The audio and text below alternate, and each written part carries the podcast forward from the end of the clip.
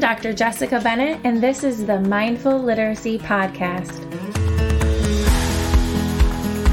In this podcast, you will hear inspiring interviews with teachers and experts in the field who will give you actionable tips and strategies that you can immediately implement in your teaching practice. Teaching is not just what you do, it is your vocation, it is your life's work. It is not for the faint of heart. And if you're going to make it to retirement, you're going to need a tribe of teachers standing with you.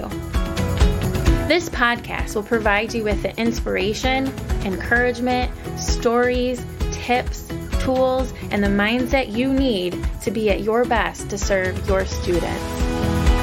I am Jessica Bennett, an intervention specialist who has a passion for literacy development, special education, and mindfulness techniques. I have my PhD in special education, degrees in deaf education and psychology, and I am a 500 hour registered yoga teacher who focuses on contemplative practices and mindfulness techniques, both on and off the yoga mat. Season 1 will include interviews with the people who shaped the educator and person I am today. I have had the opportunity to work with brilliant educators from urban public schools, a state run school for the deaf, a federally funded research project at The Ohio State University, Battelle for Kids, a high performing suburban school, and now my own private practice, Mindful Literacy Practice, where I provide highly specialized tutoring services for children with dyslexia, as well as online parent and teacher courses and coaching services.